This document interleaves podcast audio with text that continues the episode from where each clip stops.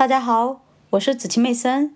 今天我将继续为大家阅读《投资者的未来》第十一章：利润、股东收益的基本来源。第六小节：基于养老金成本的争论。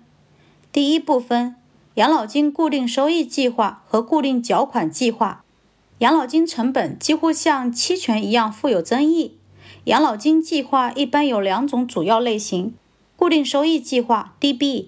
和固定缴款计划 （DC），固定缴款计划在二十世纪九十年代的牛市时期非常流行。它把雇员和雇主的养老金缴款直接转化成雇员拥有的资产。在这种计划中，公司不保证任何收益。相反，在固定收益计划中，雇主清楚地说明将支付的利润和卫生保健收益。支持这些计划的资产不被个人雇员选择或直接拥有。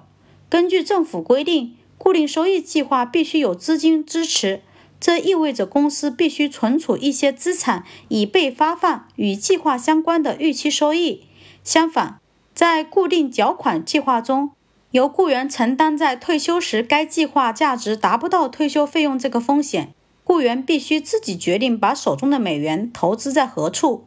在过去的二十年里，养老金固定缴款计划普遍流行的原因主要有两个：一个是二十世纪九十年代的牛市，它使得许多雇员相信他们能够通过自己投资而不依靠公司许诺的收益获得更好的收益；第二个原因是在固定缴款计划中，缴款立即被宣布归属，也就是说，立即变成雇员的财产。如果一个雇员离开了公司，他可以带着他的 401k 资产去另外一份工作。